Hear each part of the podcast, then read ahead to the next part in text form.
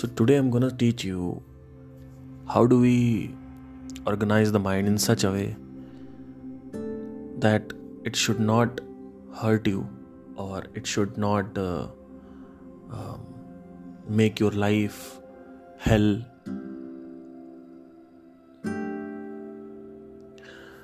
Get rid of the suffering. There are a lot of benefits. बहुत सारे इसके फ़ायदे हैं ऑर्गेनाइज uh, करने के माइंड को और इस पर हम आज गौर करेंगे, बात करेंगे लेट स्टार्ट सो जब आज से छः साल पहले, सात साल बोलूँगा अब तो सात साल पहले जब मेरी जर्नी चालू हुई तो मेरे माइंड में बहुत ज़्यादा कॉन्फ्लिक्ट था, बहुत ज़्यादा परेशानी थी गुस्सा था, क्रोध था, और मन बहुत ज़्यादा रेस्टलेस था विचलित था। और आई एम श्योर कि आई थिंक ये सिर्फ़ मेरे साथ नहीं होता है सबके साथ uh, होता है कहीं ना कहीं। तो जब ऐसा हुआ तो मैं सेंसरी की तरफ़ बढ़ने लगा जैसे गांजा फूकना और अल्कोहलिज्म ये सब चीज़ें जो है अल्कोहल वगैरह। ऑल दो मुझे कभी ये सब एडिक्ट नहीं कर पाया बट हमेशा मैं जाता रहा। जिम भी मैंने ज्वाइन किया और कहीं ना कहीं। और जब ये जर्नी चालू हुई तो धीरे धीरे मुझे जैसे जैसे मेरा माइंड पे आ, मैं ध्यान आ, देता गया मुझे चीज़ें रिवील होती गई। क्योंकि हमारा ध्यान जो है वो माइंड पे होता ही नहीं है कभी। हमारा ध्यान सेंसेस के जो ऑब्जेक्ट्स होते हैं उस पर होता है। जो सेंसरी ऑब्जेक्ट्स होते हैं। क्योंकि सेंसेस बने ही ऐसे हैं कि वो बाहर प्रोजेक्ट करते हैं। और बाहर ही आदमी देखता रहता है और बाहर से अंदर इन्फॉर्मेशन ले के स्टोर करता रहता है। और उसकी वजह से ये जो मन है वो भरता जाता है, भरता जाता है। डेटा गैदर होता जाता है। शायद इसी वजह से बचपन में हमें हल्का लगता है। जब हम 25-26 क्रॉस करते हैं तो हमें भारी लगने लगता है। फिर ये भारीपन से हम डिस्ट्रैक्ट होने के लिए सेंसरी की तरफ़ बढ़ते हैं। सेंसरी में सब आ गया। फ़ूड सेक्स नशा, ये तीन चीज़ें हैं जो सबसे ज़्यादा सेंसरी को खींचती हैं। अगर आप कभी भी गुस्से में हो या परेशान हो तो आप यही तीन या तो आप सिगरेट फूकोगे, दारू फूकोगे, गांजा फूकोगे, या तो आप किसी से बात करने लग जाओगे डीएम कर दोगे लड़कियों को उल्टे सीधे कमेंट्स कर दोगे, किसी को कॉल कर लोगे, उससे बात करने लग जाओगे, वो लड़की आपको पसंद भी नहीं है, फिर भी आप बात करने लगोगे उससे। और बहुत सारे और भी चीज़ें होती हैं। नहीं तो अगर आप फूडी हो तो आप खा, खाना खाओगे भर भर के मैगी पिज़्ज़ा बियर के साथ। तो ये सारी चीज़ें जो हैं आप अगर देखोगे बरा बारीकी से तो आपको एक चीज़ नज़र आएगी। वो ये है कि ये तीन चीज़ें ही हैं जिनकी तरफ़ हम बढ़ते हैं। जब हम क्रोधित होते हैं हमें अच्छा नहीं लग रहा होता है हम विचलित होते हैं और हमारा मन जो है वो सफ़र कर रहा होता है। तो मेरे साथ भी यही हो रहा था। तो धीरे धीरे जब मुझे समझ में आया कि आ, कि आ, बाहर चीज़ें सही करने से कुछ नहीं होगा तो हम क्या करते हैं फिर हम, हम अंदर की तरफ़ यात्रा करते हैं। और धीरे धीरे मैंने ध्यान देना चालू किया अपने माइंड पे। धीरे धीरे अपने जो मेरी ऑब्जर्वेशन है माइंड के बाकी हिस्सों हिस्सों में वो जाने लगी। जिसमें मुझे ये समझ में आया कि थॉट और थिंकिंग में फ़र्क क्या होता है। विचार के प्रकार क्या होते हैं। स्मृति क्या है। बुद्धि और मन में क्या अंतर है। क्या बुद्धि ही मन है या मन ही बुद्धि है? या दोनों में अंतर दिखता है? बुद्धि की आवाज़ क्या है और मन की आवाज़ क्या है? बुद्धि के करेक्टरिस्टिक क्या है? मन के करेक्टरिस्टिक क्या है? तो धीरे धीरे मुझे जब ये अंदर देखने लगा तो मुझे ये सारी चीज़ें दिखे। मुझे इमोशंस दिखे मुझे भावनाएँ दिखी। मैंने ये देखना चालू किया कि क्या अच्छी आ, भावना आ, हमें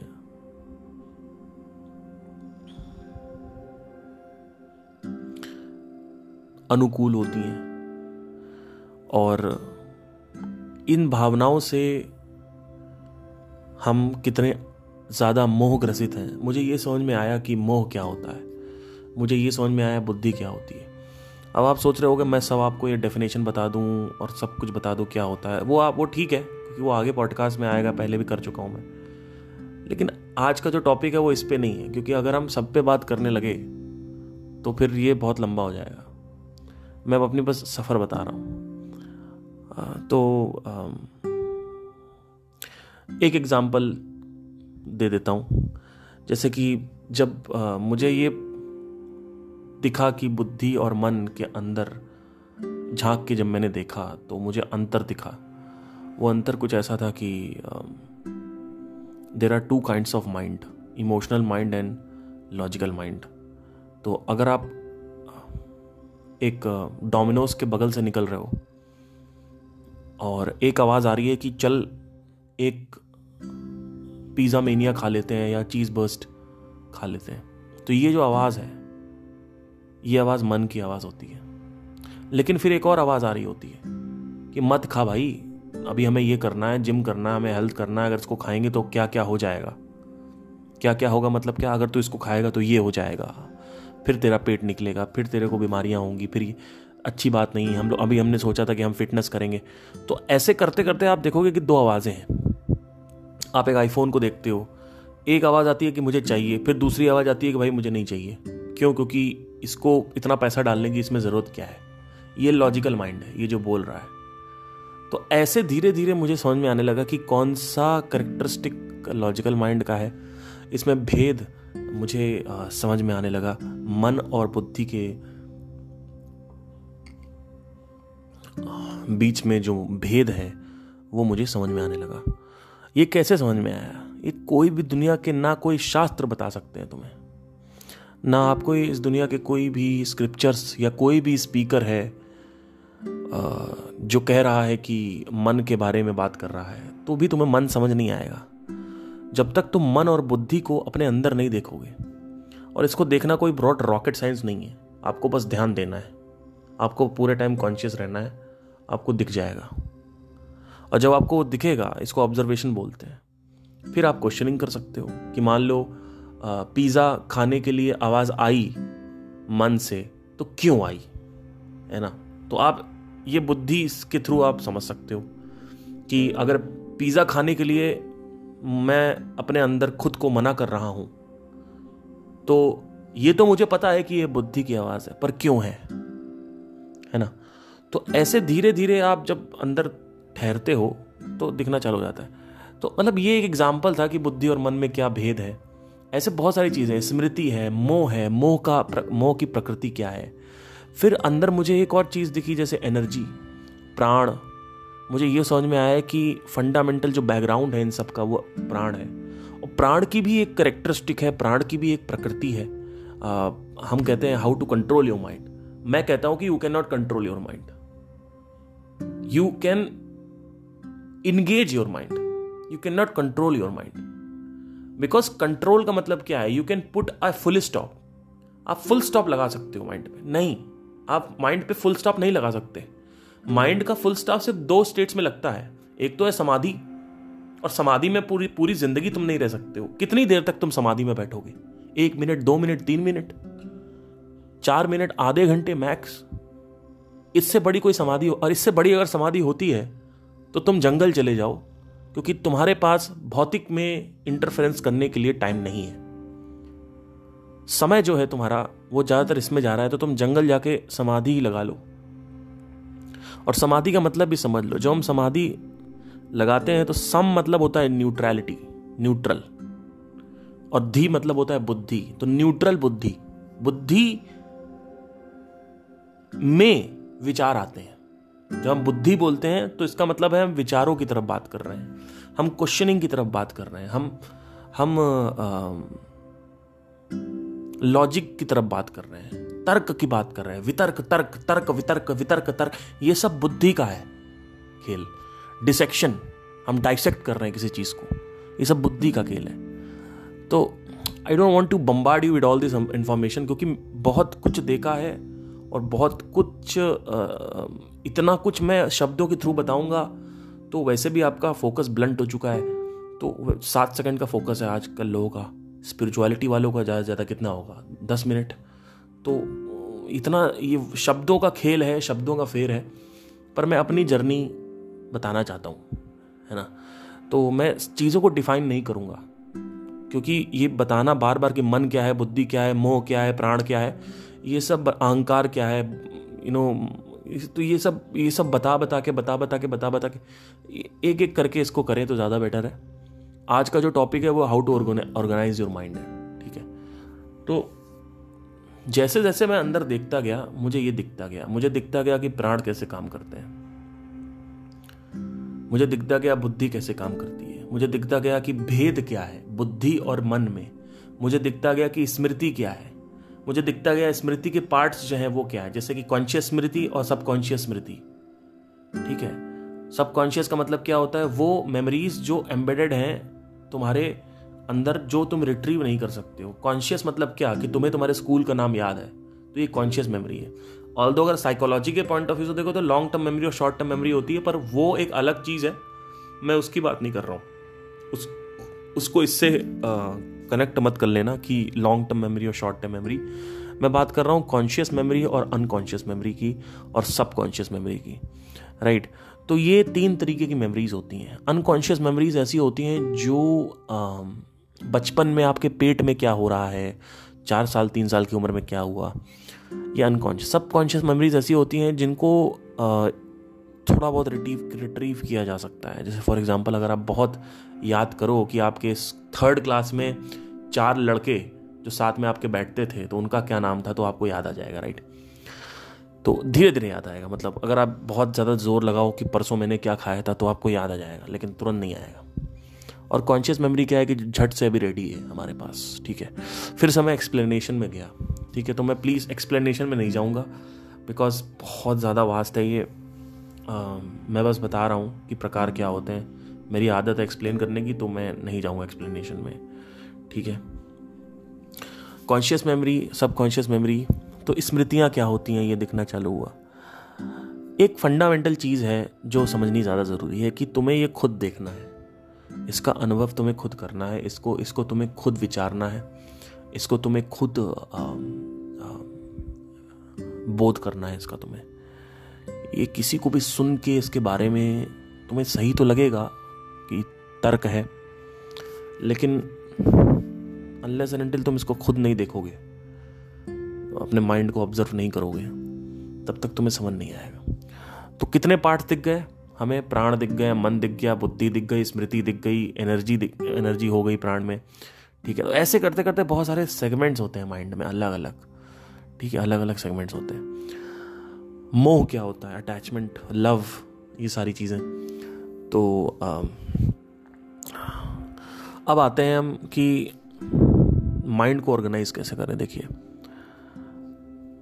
जब आपको ये सारे सेगमेंट्स दिखना चालू हो जाएँगे तो होता क्या है कि जब मैं ये सब कुछ देखना चालू किया तो धीरे धीरे जब आपकी आइडेंटिटी खुद से हट के स्वयं से हट के ब्रह्म में चली जाती है।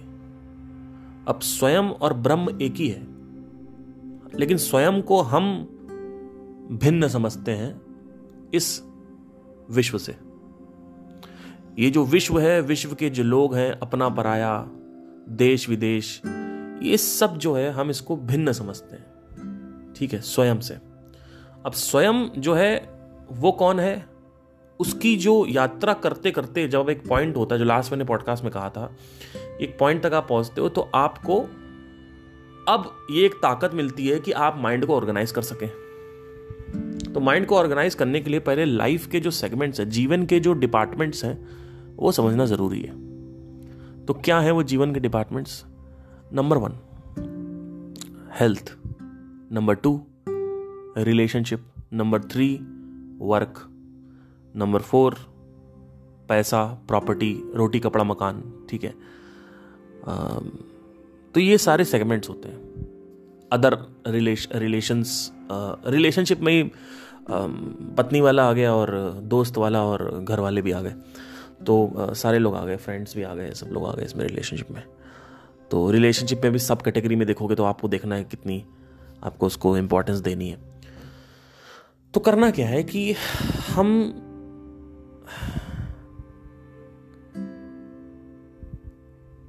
बहुत ज़्यादा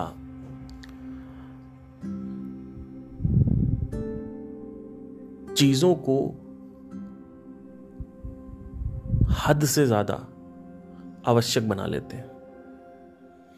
हमें लगता है कि फॉर एग्ज़ाम्पल संगीत मेरा जीवन है म्यूज़िक इज़ माई लाइफ चलो, आप लोग तो रिलेट नहीं करोगे। लेट से यूपीएससी की तैयारी is my life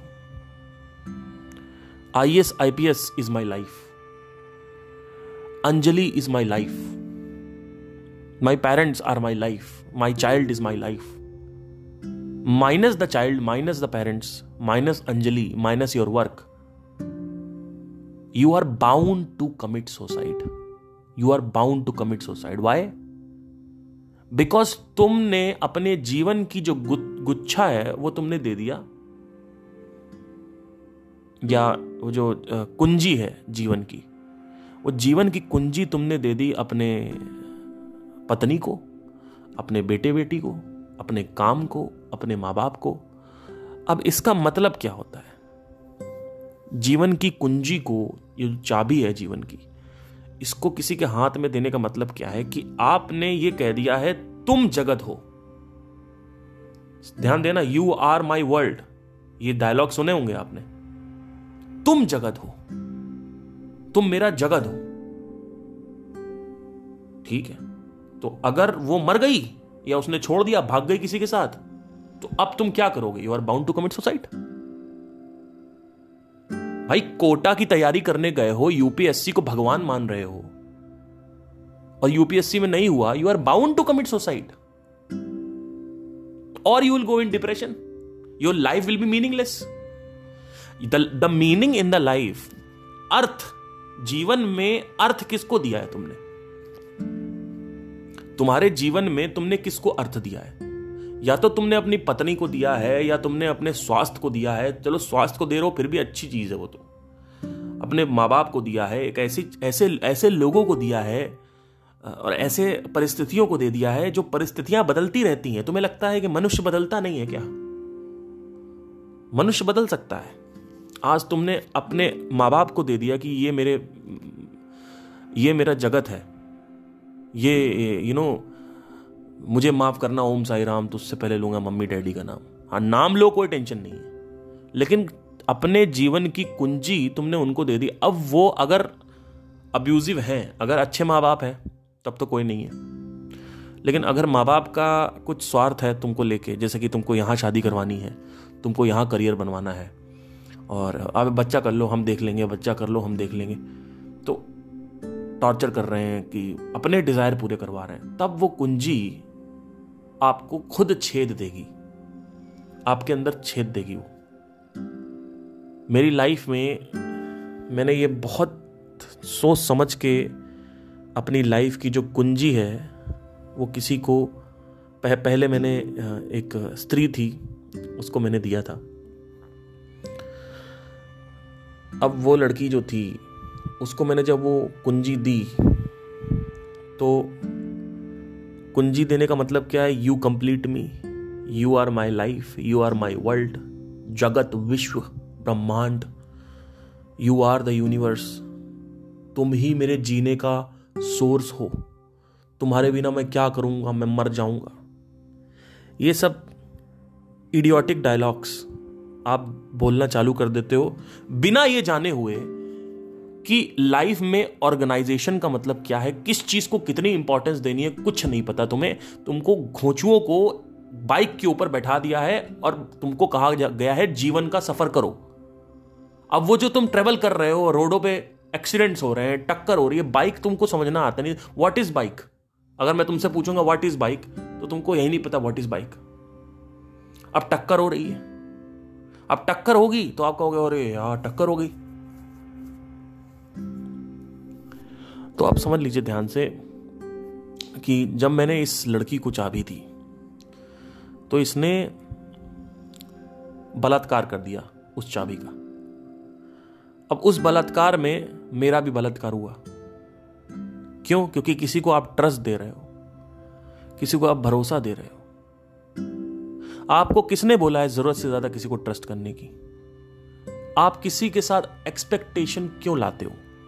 ये चाबी देने का मतलब क्या है? यू कंप्लीट मी का मतलब क्या? तुम एक इंसान को गुलाम बना रहे हो तुम्हें कंप्लीट करने के लिए। वो इंसान खुद एक इनकम्प्लीट है, इंसान है। और वो इंसान तुम्हारी धज्जियाँ उड़ाना में चूकेगा नहीं। क्यों? क्योंकि उसको कोई और पसंद आ गया तो अब उसके लिए वहाँ से सेटिस्फैक्शन आ रहा है। तो वो उसको छोड़ देगी या छोड़ देगा।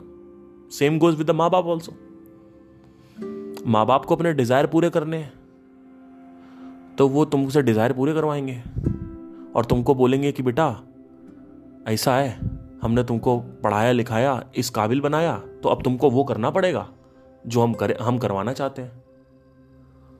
तो ऐसे में आपको क्या करना है? आपको आपको आपको ये बोलना होता है कि अब ये आ, वही बोल सकता है जिसके अंदर सच में हिम्मत है। कि आपको समझाना होता है। नहीं समझ रहे हैं तो आपको विरोध करना पड़ेगा। क्यों? क्योंकि आपको अपनी कुंजी अपने पास रखनी है। इस दुनिया में एक चीज़ याद रखना जीवन में कि किसी को भी अपने विश्वास की चाबी या किसी को भी इतना इंपॉर्टेंट मत बनाओ कि वो तुम्हारे सर के ऊपर बैठ के मूते। माफ़ कीजिएगा, थोड़ा सा ऐसा वर्ड यूज़ कर रहा हूँ। ठीक है, किसी को भी इतना इंपॉर्टेंट मत बनाइए कि वो वो आपके सर के सर के ऊपर बैठ के सुसु करे। ये थोड़ा सा सॉफ्ट है वर्ड सुसु। राइट ध्यान दीजिएगा। It's not about a funny thing it's very important to understand before asking this question how to organise the mind you need to ask yourself that किसको मुझे चाबी देनी है, किसको नहीं देनी मेरे हिसाब से किसी को भी जीवन में चाबी देने की ज़रूरत नहीं है। ये जो कुंजी है, इसको देने की ज़रूरत नहीं है किसी को भी। क्यों? क्योंकि अगर तुमने दिया तो धज्जियाँ उड़नी तय है, क्योंकि वो अब्यूज कर सकता है उस चाबी को। जब ये लड़की मेरे को छोड़ के गई तो मैंने क्या नहीं किया इसको वापस लाने के लिए? लेकिन ये लड़की वापस नहीं आई। इससे पहले भी एक लड़की थी तो ऐसे मतलब एग्ज़ाम्पल ले रहा हूँ। और ये मत सोचो कि आपकी ज़िंदगी में कहानियाँ नहीं हो रही हैं। तो मेरी कहानी बहुत स्पेशल है। कोई कहानी स्पेशल नहीं, सबके साथ यही हो रहा है। तो ये जो ये कुंजी जो है, ये जो कुंजी है, इस कुंजी को बड़ा संभाल के रखो। क्योंकि जब आप इस कुंजी को किसी को देते हो तो कुंजी लेके भाग जाएगा। अब वो कुंजी वापस बनाने में आपको टाइम लग सकता है। नहीं तो आप डिप्रेशन में या सुसाइड कर सकते हो। दो ही चीज़ हो सकती है। हमारे यहाँ पे, हम कानपुर में रहते हैं तो रहते थे। अभी मेरा घर वहीं पे है, मैं तो यहाँ दिल्ली में हूँ। तो वहाँ पे एक, लड़की है कानपुर में, हमारे सोसाइटी में एक मतलब तो वो क्या करती है कि उसने बहुत सारे पार्टनर्स बना रखे हैं। तो अब एक के साथ उसने कमिट कर दिया। ध्यान दीजिएगा, बड़ी खतरनाक कहानी है। तो हमने क्योंकि वो वो जो अगर आप सोसाइटी में ऐसा कुछ करते हो तो पता चल जाता है पूरा कि मतलब आसपास अगर मोहल्ले में ये सब आप कर रहे हो और इतने लड़के हैं और एक लड़की है और ये सब पता चलता है तो ऐसा नहीं है कि हमारी न्यूज़ हमारे पास खुद आई और हम, हम हमारे क्या कह सकते हैं ज़्यादा डिटेल नहीं दे सकता। तो बस सुनने की ज़रूरत है कि कहानी क्या है। इस लड़की ने क्या किया कि दस लड़कों के साथ चक्कर चलाया पचास लड़कों के साथ। अब देखिए आपका ये ये एक ये आपका व्यक्तित्व व्यक्तिगत डिसीज़न है ये, कि आप दस के साथ सो रहे हो या पचास के साथ सो रहे हो, या एक हज़ार के साथ सो रहे हो, ये आपका व्यक्तिगत डिसीज़न है। लेकिन कहानी क्या चल रही है वो देखो। कहानी क्या हुई कि इसने एक को कमिट किया, ये लड़का, जिस लड़के को कमिट किया, उस लड़के का नाम नहीं लूँगा मैं जिस लड़के को कमिट किया, वो लड़का इसके प्यार में पागल हो गया। जिसको मोह बोलते हैं, जिसको लोग प्यार बोलते हैं एक्चुअली वो मोह है। वो पागल हो गया। अब क्या हुआ कि ये मना करे कि मत जाओ किसी के साथ। उस उस लड़के के साथ क्यों घूम रही हो? तुमसे मना किया था, मत घूमो, मैं तुमसे प्यार करता हूँ, शादी करना चाहता हूँ। मत घूमो मत घूमो। अब वो भाई घूमे, उसकी तो आदत पड़ी हुई है घूमने की। अब वो घूमे इधर उधर सबके। और रोज मना करे वो कि मत घूमो रोए रोए फ़ोन करके। फ़ोन कर करके रोए कि मत घूमो उसके साथ मत घूमो उसके। अब वो इधर उधर घूमे वो सबके साथ। कभी इधर घूमे कभी उधर घूमे। अब हुआ क्या कि उस लड़के ने सुसाइड कर लिया। बाईस साल की बाईस तेईस साल की उम्र थी। क्यों सुसाइड किया? रियल किस्सा है ये। पूरे आ, एरिया में ये दहशत फैल गई कि इस फलाने लड़के ने नाम भी सबको पता था, सुसाइड कर लिया। अब वो फैल गया। अब क्या हुआ? ऐसे केसेस केसेस कम केसेस है, बहुत केसेस है। कोई कम केस थोड़ी है, बहुत केसेस हैं ऐसे। तो अब ऐसा क्यों हुआ? क्योंकि तुमने उसको अपने जीवन की कुंजी दे दी। अब कुंजी देता क्यों है आदमी? ये समझ यहाँ तक तो समझ लिया। कुंजी देता क्यों है आदमी? ध्यान देना। आदमी कुंजी पता है क्यों देता है? क्योंकि उसको लगता है कि ये कुंजी मेरे पास रहेगी ना तो मैं खुश नहीं रहूँगा। मनुष्य स्वयं के साथ खुश नहीं है। तो वो क्या करता है खुशी पाने के लिए? किसी और के साथ मोह बाँध लेता है, बंधन बना लेता है। अब जब वो मोह या बंधन बनता है तो बंधन टाइट होता है। जस्ट लाइक अ गांठ कि आप दो रस्सी चिपकाओ और उसको टाइट करते जाओ। तब क्या होता है, जब वो एकदम से रस्सी कटती है तो आदमी सह नहीं पाता। क्यों? क्योंकि वो मोह ग्रसित है। अब जिस वजह से उसने तुम्हारे साथ प्यार किया, जिस वजह से तुम्हारे साथ वो रिलेशनशिप में गया, आप विश्वास नहीं करेंगे, वो खुशी के लिए गया। वो खुश होने के लिए गया, वो हैप्पीनेस के लिए गया। अब क्या हुआ? कि जब वो हैप्पीनेस के लिए प्यार करने गया तो तुमने उसका प्यार का धागा जो है वो काट दिया। अब वो क्या करे कि जो नॉर्मल उसकी लाइफ है, उसमें कुछ है ही नहीं। भाई, आपसे अगर मैं पूछूँ कि आपकी लाइफ में, आपके जीवन में क्या ऐसा है जो आपके लिए आपको खुशी देता है मोटिवेट करता है आपको? आप कहोगे, मम्मी, पापा, बेटा, बेटी, मेरा काम, पैसा और ये पत्नी या गर्लफ्रेंड। मैं क्या कह रहा हूँ कि ये सब में इंपॉर्टेंस देना बंद कर दो, जितनी जल्दी हो सके उतना अच्छा है। क्योंकि एक व्यक्ति जब किसी को बहुत ज़्यादा इंपॉर्टेंस दे देता है, और जब वो व्यक्ति वैसा नहीं निकलता जैसा वो चाहता है तो जब आप बैक टू पवेलियन आते हो, ध्यान देना मेरी बात को जब आप बैक टू पवेलियन आते हो तो आपके पास कुछ होता ही नहीं है खुशी के लिए। लड़की छोड़ के गई तो अब जो लाइफ बची, उस लाइफ में कोई मीनिंग नहीं है। तुमने डिसीज़न लिया ही था इसलिए, क्योंकि तुम्हें मीनिंग चाहिए था लाइफ में। लड़की के साथ रिलेशनशिप में जाने का डिसीज़न तुमने क्यों लिया? क्योंकि तुम्हें खुशी चाहिए मीनिंग चाहिए। या तुमने कोई काम पकड़ा लेट से कि तुमने एक्टिंग ज्वाइन करी। तो you love acting and all that why because you want meaning but अब वो एक्टिंग छीन ली किसी ने। किसी ने तुमसे कुछ I P S you know ये I P S I S बनना चाहते थे एग्ज़ाम क्लियर नहीं हुआ या यू पी एस सी तो छीन लिया। अब क्या होगा? अब तुम्हारी लाइफ में क्या बचा? तुम्हारी लाइफ में तुम्हारे जीवन का अधिष्ठान, क्या वो लड़की है, तुम्हारे माँ बाप हैं, तुम्हारे तुम्हारा काम धंधा है, पैसा है। तुम्हारे जीवन का अधिष्ठान क्या है भाई? तुम्हारे जीवन का अधिष्ठान तुम होने चाहिए, क्योंकि सारा कंट्रोल तुम्हारे ऊपर है। तुम खुद की कुंजी कभी नहीं छोड़ोगे। तुम अपने आप को कभी धोखा नहीं दोगे। तुम अपने अपने साथ कभी बुरा नहीं करोगे। तुम्हारे घर वाले तुम्हारे साथ बुरा कर सकते हैं, पत्नी कर सकती है, काम तुम्हारा जा सकता है, काम बंद हो सकता है, लेकिन एग्ज़ाम क्रैक हुआ, नहीं हुआ। लेकिन तुम अपने आप के साथ अगर रहो और अपने साथ मित्रता करो और खुद से प्यार करो और खुद को समझो तो तुमको यह समझ में आएगा कि किसी और के साथ डिपेंडेंट होने की कोई ज़रूरत ही नहीं है। जब आप किसी पर डिपेंडेंट हो का मतलब क्या? आप किसी ने, आपको किसी ने, आपने क्या किया? किसी को बैसाखी। आप एक लंगड़े हो, है ना? आप आप अपाहिज हो। अब आप अपाहिजो अपाहिजों की तरह आप चल रहे हो। अब क्या हुआ? आपको किसी ने बैसाखी दे दी। अब वो बैसाखी छिन भी तो सकती है। मैं क्या कह रहा हूँ कि मैं कह रहा हूँ इंडिपेंडेंट क्यों नहीं चल रहे तुम? जब तुम फाइनेंशियल इंडिपेंडेंट ला सकते हो फ़िज़िकल इंडिपेंडेंट तुम्हारे अंदर है लाइफ में तो तुम्हारा माइंड इमोशनली डिपेंडेंट क्यों है भैया? क्या ये पॉसिबल नहीं है कि माइंड भी इमोशनली इंडिपेंडेंट हो जाए? कि तुमको किसी काम की ज़रूरत पड़ रही है? किसी किसी इंसान की ज़रूरत पड़ रही है? क्या जीवन को किसी चीज़ की ज़रूरत है क्या जीने की? या जीवन खुद में ही पूरा है, कंप्लीट है? तो पहले ये चीज़ें क्लियर करो कि मेरे को किसको कितनी इंपॉर्टेंस देनी है।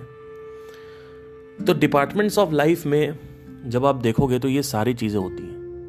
रिलेशनशिप हेल्थ करियर पैसा, रोटी कपड़ा, मकान वट जो भी है सर आपको माइंड में जो माइंड स्पेस है आपका, वो लिमिटेड माइंड स्पेस है अनलिमिटेड नहीं है, ध्यान देना. माइंड में जो इंफॉर्मेशन है, वो लिमिटेड ही स्टोर हो सकती है. क्यों? क्योंकि हमें बचपन में हल्का लगता था, अभी भारी लगता है तो इसका मतलब क्या है कि मेरे माइंड में अनलिमिटेड स्पेस नहीं है लिमिटेड स्पेस है। अगर अनलिमिटेड स्पेस होती तो कितनी भी इंफॉर्मेशन अंदर अंदर चली जाए, मुझे कभी भी भारी नहीं लगता। मुझे बचपन में किशोरावस्था में हल्का लगता था। अब मैं तीस पैंतीस का हो गया मुझे भारी लगता है। कर्मा डेंस हो गया तुम्हारा। तो अब क्या करना है?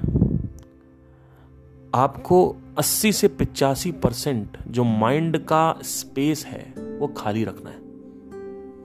और 15 परसेंट जो बचा कुछ स्पेस है, उसमें से दो परसेंट आपने रिलेशनशिप को दे दिया।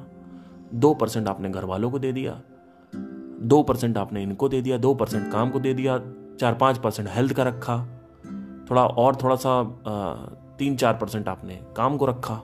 रिलेशनशिप को आपने चार पाँच परसेंट रख दिया। मतलब आपको क्या करना है?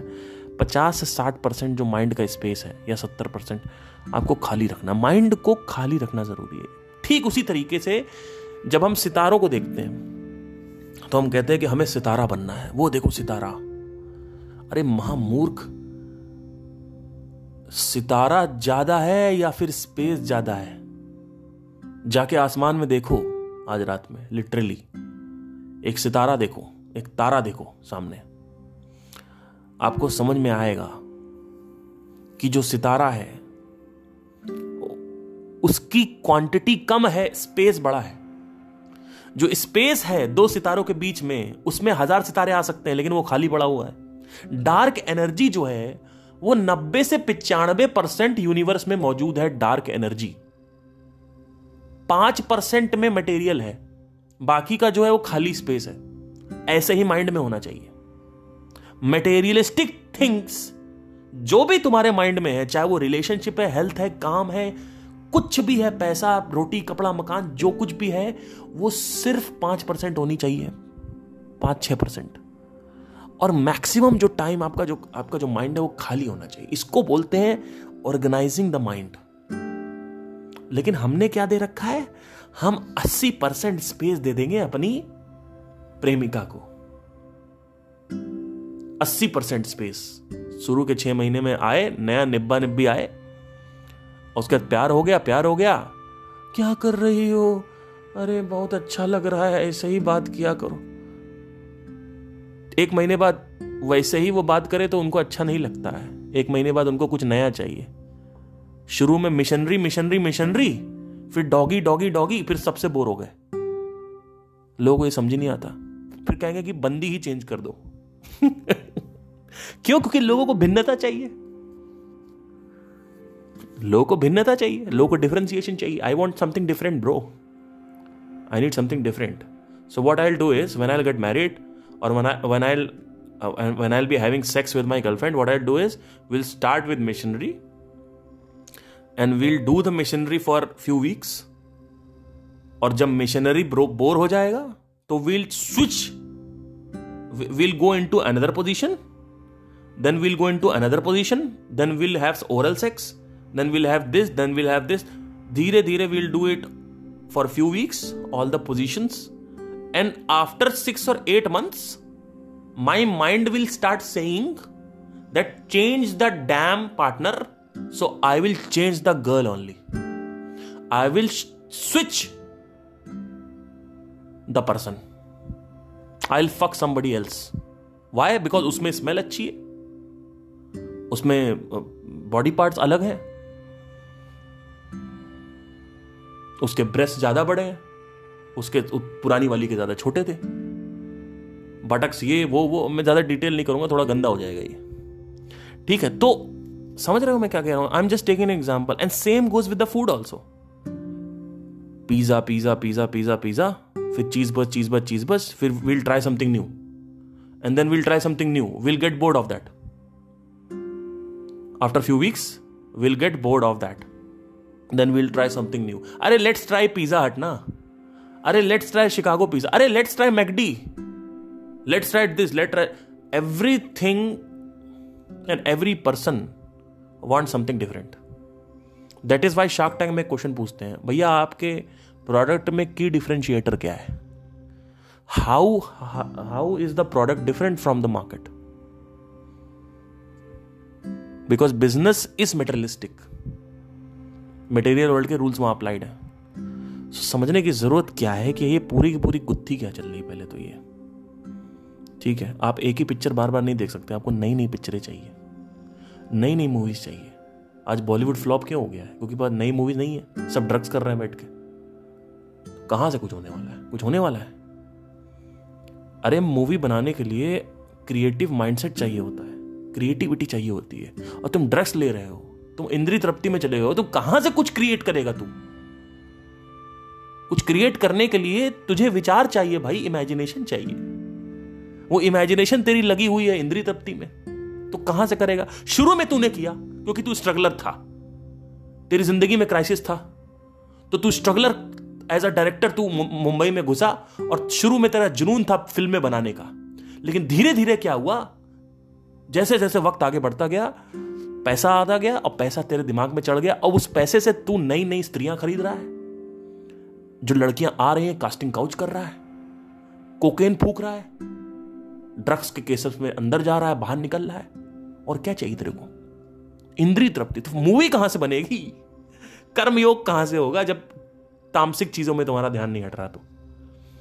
ये होता है। शुरू में आप स्ट्रगल करते हो, पैसे बनाने जाते हो, जब पैसा बन जाता है तो वो पैसा अब्यूज करने लगते हो आप। क्यों? क्योंकि आपको खुशी चाहिए। तुम्हें चाहिए हैप्पीनेस उस हैप्पीनेस को प्लेजर से कंफ्यूज कर रहे हो तुम। प्लेजर इज़ अ डिस्ट्रैक्शन एक कुत्ते को देखते हो, एक छोटे बेबी को देखते हो, उसमें कोई प्लेजर है क्या? क्या कर रहा है वो कुत्ता आपके? कुत्ता सामने बैठा हुआ है छोटा सा, और तुम्हारे अंदर एक फीलिंग उठ रही है। उसको प्यार बोलते हैं।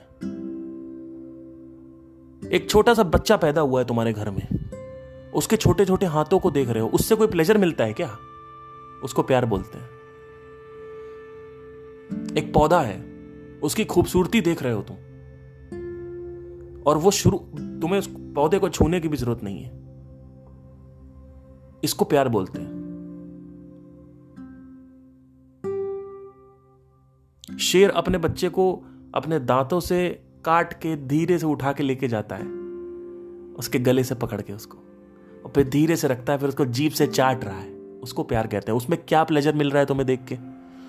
कौन सी तुम्हारा जेनाइटल स्टिमुलेट हो रहे हैं वहाँ? उसको शेर को देख के। तो प्लेजर क्या है? What is pleasure pleasure means when the इंद्री और the senses are getting stimulated but what is happiness happiness is या तो बाहर कुछ नेचुरल चीज़ देख के कुछ ट्रिगर होता है। उसको हैप्पीनेस कहते हैं नहीं तो अंदर ही आपके अंदर आ, ये जो कनेक्शन का फील है ये जब होता है किसी से या आप जब फील करते हो एक जानवर देखते हो पेड़ पौधे देखते हो बच्चा देखते हो कुत्ते का बच्चा देखते हो आपको फील होता है। इसको बोलते हैं। प्यार। ये मोह नहीं है। तो अब ऑर्गेनाइज कैसे करना है माइंड को समझ लीजिए? देखिए, किसी भी चीज़ को कितनी इंपॉर्टेंस देनी है, वो समझ लो। जितने उसको ज़रूरत है, उतनी ही इंपॉर्टेंस देनी है।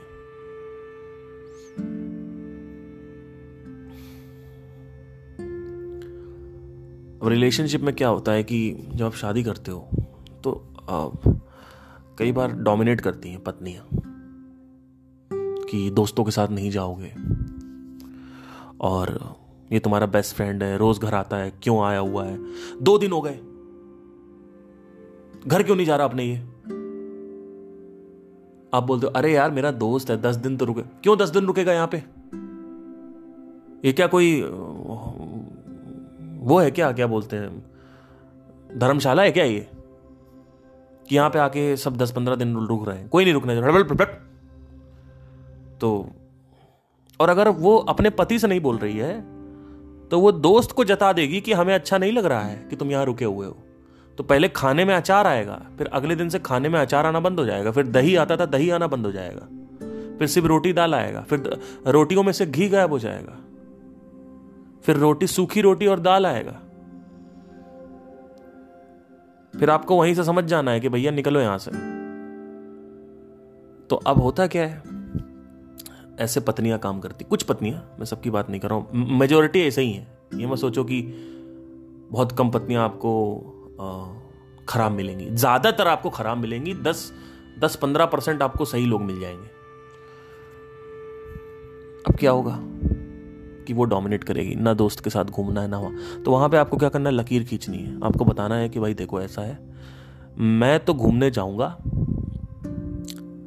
तुमको तलाक लेना है तो ले लो, नहीं तो चुपचाप जो मेरी रिस्पॉन्सिबिलिटीज हैं, वो मुझे पूरी करने दो तुम्हारी तरफ़।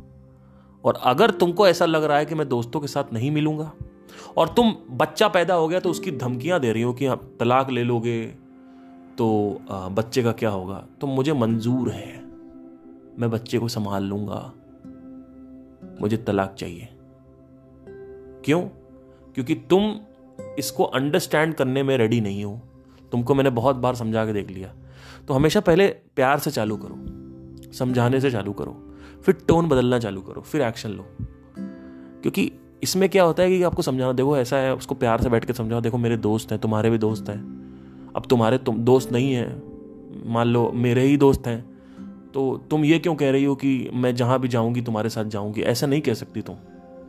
तुमको तुमको ये समझना होगा कि भैया मैं, मेरे भी कोई लाइफ है पर्सनल स्पेस नाम की चीज़ होती है प्राइवेट स्पेस नाम की चीज़ होती है कुछ। थोड़ा सा तो दो।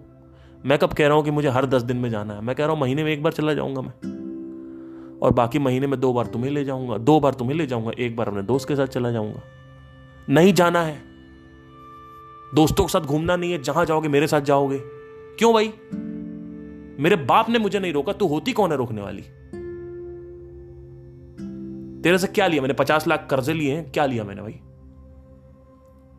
कोई पैसा लिया है तेरे से?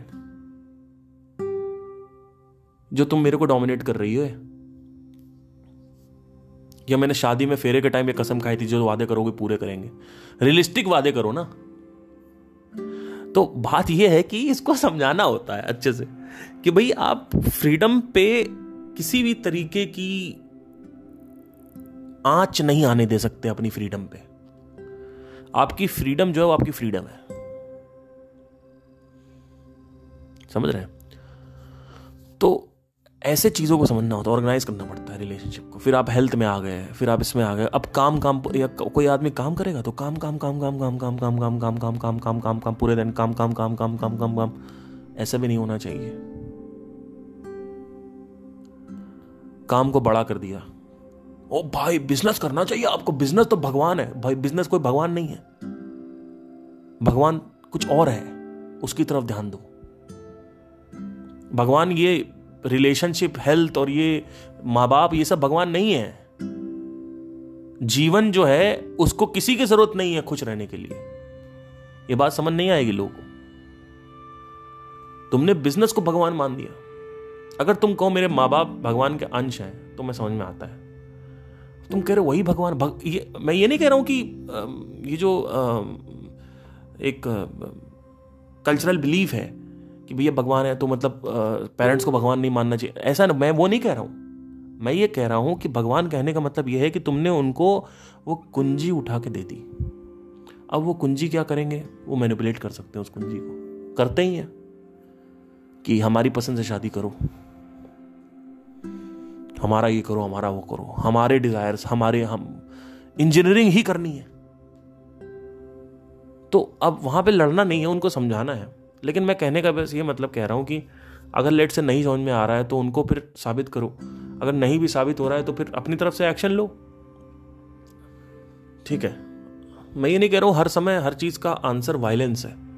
ये लड़ाई ही करनी होती है। लेकिन कभी कभी ऐसे पॉइंट पे स्टेज आ जाती है जहाँ पे आपको आ, करना ही पड़ेगा। थोड़ा सा लड़ना ही पड़ेगा। कि मुझे आ, ये लड़का पसंद नहीं है मुझे शादी नहीं करनी है तो नहीं शादी करनी है फिर। फिर वहाँ पे ज़बरदस्ती कोई नहीं कर सकता आपके साथ। आपका डिसीज़न है तो पर इसके लिए जिगर चाहिए। जिगर है नहीं। लोग कर लेते हैं लोग कॉम्प्रोमाइज़ कर लेते हैं। तो ऑर्गेनाइजेशन ऑफ़ द माइंड में कुछ मैंने एग्जाम्पल्स ऐसे लिए हुए हैं। ठीक है? तो पूरे टाइम काम काम काम भी नहीं करना है कि काम ही आपके लिए ज़िंदगी में सबसे ज़्यादा इंपॉर्टेंट है। क्योंकि वो काम अगर चला गया तो आप क्या हो? पंखे पे लटकी हुई लाश हो फिर आप। तो हम ना ज़रूरत से ज़्यादा इंपॉर्टेंस दे देते हैं चीज़ों को। We need to keep the space in the mind eighty percent empty and twenty percent you need to do whatever the hell you want उसमें से भी आप देख लो कि क्या इंपॉर्टेंट है इतना इस, इसकी इतनी इंपॉर्टेंस है इतनी इसकी। मतलब किसी भी चीज़ को भगवान मत बनाओ। भगवान की अपनी एक अलग अलग एक अस्सी परसेंट जो स्पेस है वो भगवान को दो। वो भगवान के लिए ब्रह्म के लिए रखो तब मज़ा आएगा लाइफ में। इसको बोलते हैं ऑर्गेनाइजिंग हमारे माइंड में हम ना इतने डिज़ायर बना लेते हैं इतने डिज़ायर बना लेते हैं हे भगवान। सड़क चलते डिज़ायर बन रहे हैं। उनको रेगुलेट करो। डिज़ायर तीन चार रखो। तीन सौ मत रखो। तीन चार डिज़ायर रखो तो तुम्हें परेशान नहीं करेंगे। मुझे आईफोन चाहिए। भाई, क्या ज़रूरत है? बीएमडब्ल्यू चाहिए, उसके लिए मैं परेशान। क्यों? शादी नहीं हुई तो क्या होगा? अरे, हो गई तो कौन खुश है? लोग। तो तीन चार रखो, जैसे फॉर एग्ज़ाम्पल फाइनेंशियल मेरा एक कंफर्टेबल लाइफ हो जाए। और ये हो जाए, वो हो जाए।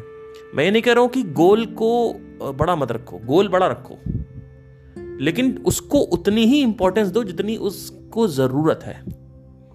मान लो दो लीटर पेट्रोल चाहिए तो दो लीटर पेट्रोल चाहिए भैया। दो सौ लीटर पेट्रोल मत दो उसको। लोग क्या करेंगे, दो लीटर पेट्रोल की जगह दो सौ लीटर पेट्रोल दे देंगे। सब कुछ बना देंगे उसी को। पैसा, दौलत। उसके बाद एक्ट ऐसे करेंगे, हे भगवान, मेरा काम जो है वो सर्वोपरि है। मेरा काम ये काम से ऊपर कुछ नहीं है। अरे भाई, दूसरी चीज़ें हैं लाइफ में, ज़्यादा इंपॉर्टेंट है। ये क्यों कह रहे हो, काम से ऊपर कुछ नहीं है? पूरे ज़िंदगी तुम बिज़नेस करोगे पे मर जाओगे। वो बिज़नेस का जो पैसा है, वो कोई और बैठ के खाएगा। तो काहे का इंपॉर्टेंट है ये काम? तो काम को उतनी ज़रूरत रखो ना। पैसे की उतनी ज़रूरत रखो जितना गाड़ी में पेट्रोल की ज़रूरत है।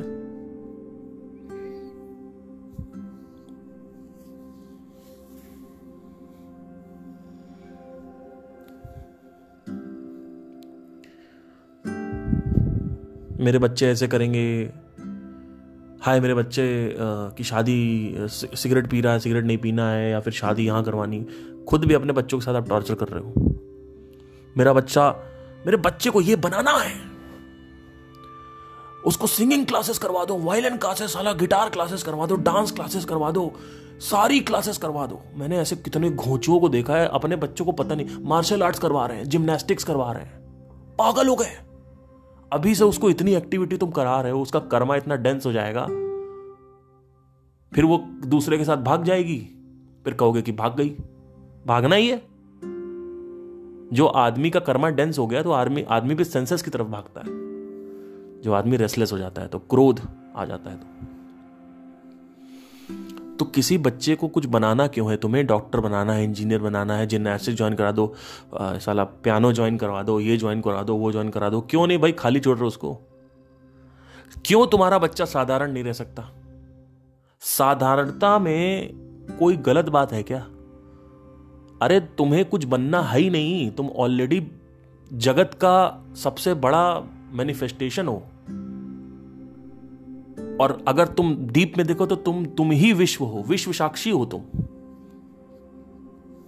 तो तुम्हें बनने की ज़रूरत क्या है? ये बनने की ज़रूरत कहाँ से आती है? जब आदमी को स्वयं का ज्ञान नहीं होता है।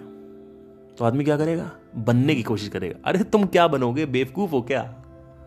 एक महल में एक छोटा सा कमरा उस कमरे के छोटे से स्पेस में जो दो तीन टेबल चेयर रखी हुई है। उस टेबल चेयर के लिए तुम लड़ाई कर रहे हो।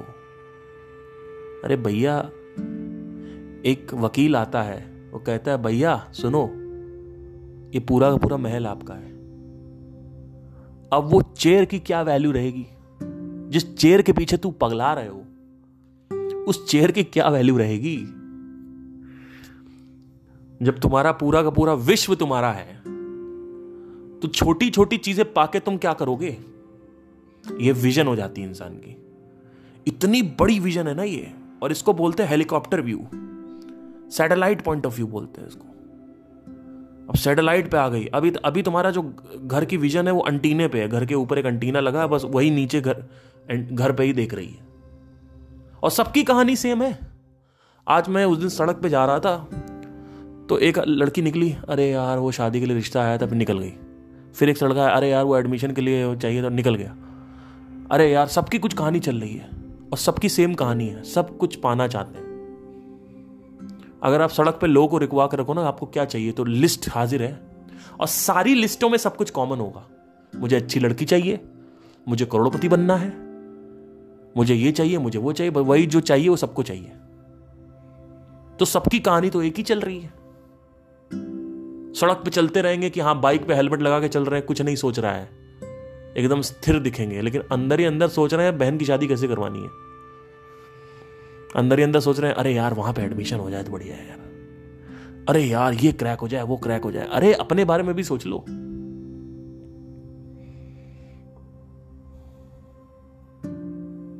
क्योंकि अगर तुमने अपने बारे में सोच लिया, फिर तुम्हें ये सब चाहिए ही नहीं होगा।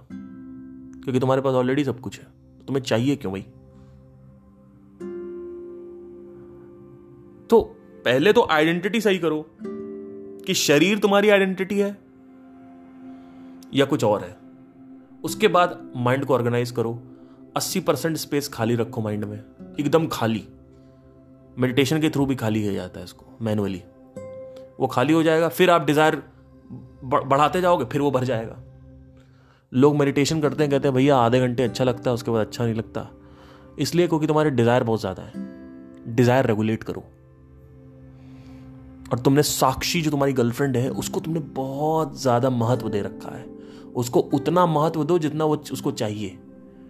नाटक मत करो।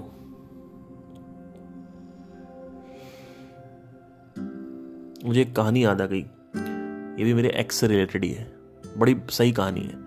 तो हम लोग बात किया करते थे कि अगर मान लो मैं मर गया, तुम क्या करोगी? तो वो पता है क्या बोलती थी मेरे से? बोलती, अगर तुम मर जाओगे ना तो पता नहीं यार मेरा बाबू क्या होगा।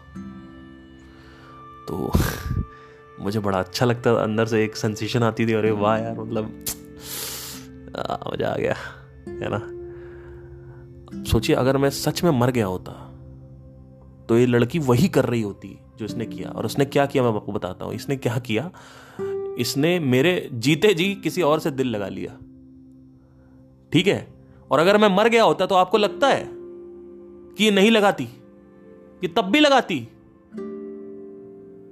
जिस इंसान को, किसी इंसान को छोड़ने में कोई गम नहीं, दुख नहीं, एक परसेंट कोई यू नो निराशा नहीं है, एक परसेंट किसी भी तरीके का पश्चाताप नहीं, कोई रिग्रेट नहीं है, वो आदमी मर भी जाए तो तुम, उसको क्या फ़र्क पड़ेगा? कोई फ़र्क नहीं पड़ने वाला। वो जो मैं सुसाइड वाली बात बता रहा था कि लड़का सुसाइड कर लिया हमारे सोसाइटी में, अभी थोड़ी देर पहले। वो जब सुसाइड किया तो वो लड़की वही कर रही थी। वो लड़कों के साथ ही घूम रही थी। वो लड़का मर गया, उसको कोई फ़र्क नहीं पड़ा। तो ये मत सोचो कि तुम्हारे जीने से और तुम्हारे मरने से किसी को फ़र्क पड़ता है। कोई फ़र्क नहीं पड़ता किसी को कुछ भी। तो आप सोचो कि कितनी खतरनाक चीज़ है ये। जो मेरी एक्स थी, वो मेरे से ऐसे बोलती रहती थी। मैं उससे जब भी पूछता था। और आई एम श्योर आपकी भी बोल रही होगी। मैं आपको एक एक कड़वा सच बताता हूँ। चाहे कितना भी कोई आपके पास हो, एक बार वो मरा तो विद इन पंद्रह दिन में पूरी सब्ज़ी खिलाते हुए मिलोगे अपने घर में तुम, जिसको हम तेरा ही बोलते हैं।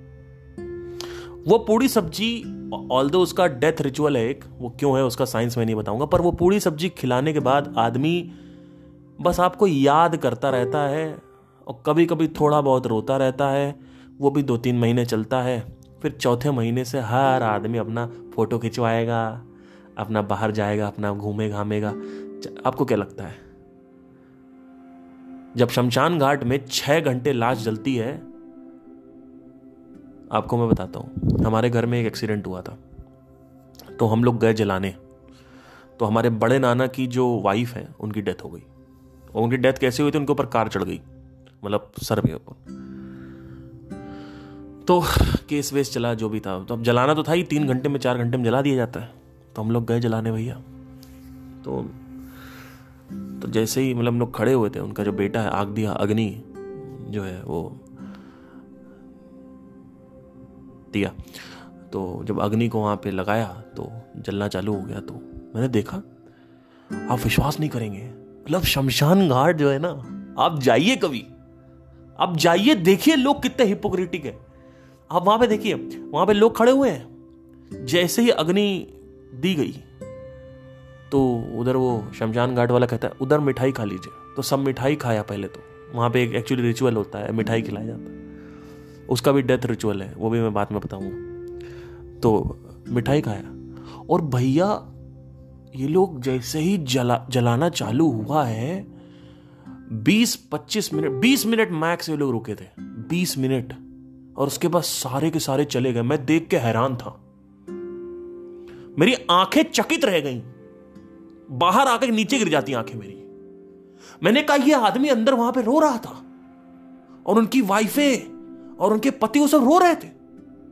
20-25 मिनट बाद ये लोग चले गए और ये आदमी लाश, ये जो लाश यहाँ पे है, ये जलेगी छह घंटे। साढ़े छह, सात घंटे तक लाश जलती रहती है और आदमी रुकता तक नहीं है। आप सोचिए आप मतलब it was so amazing I mean what a nice observation right मतलब वहाँ पे कोई रुकता ही नहीं। वो जो आएगा, वो जाता है। हाँ ठीक है। आप जाने के लिए रेडी हो? नहीं नहीं नहीं, हम नहीं जाएँगे। अरे बेटा तो डायलॉग क्यों मार रहे हो? तो समझ लीजिए आप, कितना खतरनाक है ये। आप समझ लीजिए 20-25 मिनट वहाँ पे रुके और सब चलेगा और छह घंटे लाश जलती रहेगी अकेले। अकेले लाश चलेगी छह घंटे। बाप रे बाप। मतलब वो आदमी अकेला ही रह गया। साला जलने में भी साथ कोई नहीं। क्या सृष्टि का जो नियम कानून है भगवान? बाप रे बाप। तो और ये सबके साथ होता है। और अगर आप वहाँ पे रुकते हो तो शमशान वाला कहता भैया, ये तो जलता रहेगा छह सात घंटे। तो आप जाइए। फिर वो सर ऊपर से नीचे गिर जाएगा। फिर वो सर सीख से उठा के रखना पड़ता है, फिर उस पर फड़वा मारना पड़ता है सर पे। नहीं तो सर वो और और कभी कभी सर फट जाता है मतलब इट्स लाइक अ बम सर जलता है, फाट, ऐसे आवाज़ आती है। तो ये सब होता है। तो तो ये सब मुझे पता चला। तो मैंने कहा, ये तो बड़ी इंटरेस्टिंग चीज़ है। तो डेथ को लेके कहीं ना कहीं एक एक एक इंटरेस्टिंग एरिया तो होना चाहिए आपके अंदर। हम ना शमशान घाट बाहर रखते हैं शहर के। क्योंकि हम सोचते हैं कि हम लाइफ को अवॉइड कर सकते हैं, शमशान घाट को बाहर रख के।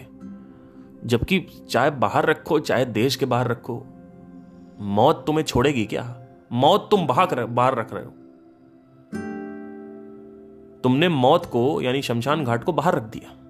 और तुम्हें लगता है कि तुम ये करके मौत को अवॉइड कर सकते हो, मृत्यु को। शमशान घाट पता है कहाँ होना चाहिए?